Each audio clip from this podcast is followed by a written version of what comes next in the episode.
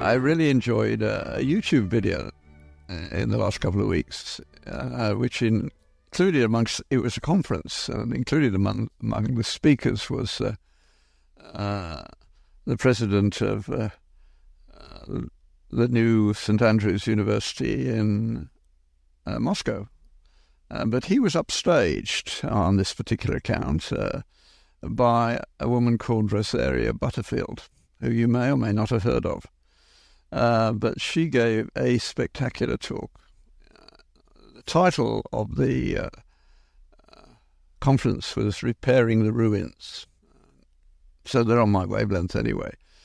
But Rosaria Butterfield was a head of women's studies and a professor of English in a, an American university. And then she was befriended by a pastor and his family who lived near her. And she realized that she loved the environment and hated what they stood for. And that meant that she was an enemy of God, if there is a God.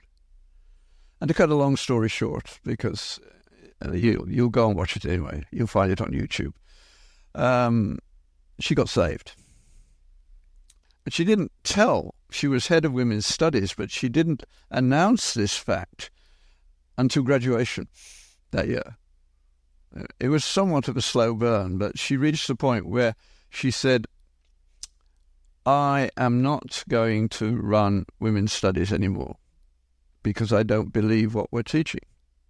She said there was actually a student in the air from Australia coming to her when she was announcing she no longer believed the reason this woman was coming. I, I can't imagine what that particular graduation was like, but it must have been like no other. And amazingly, they didn't fire her from the university, but and it took a while for her faith to come to life and the reasons why this change had to happen. And she does a spectacularly good job. She's uh, she's so honest about herself, and so clear about what that was going to involve. And so you get this erstwhile uh, arch feminist saying, I think the Bible is right when it says the man should head uh, the family, but that means the woman better ma- marry a good man. And then it's the best of relationships. Uh, so she's, in the face of our culture, and she's so she's delightful to watch because her her natural joy in what has happened to her shows through beautifully uh, she's doing what the Lord tells us. Go and tell what the Lord has done for you, and when you do, uh, you will feel His pleasure. That's the way it works.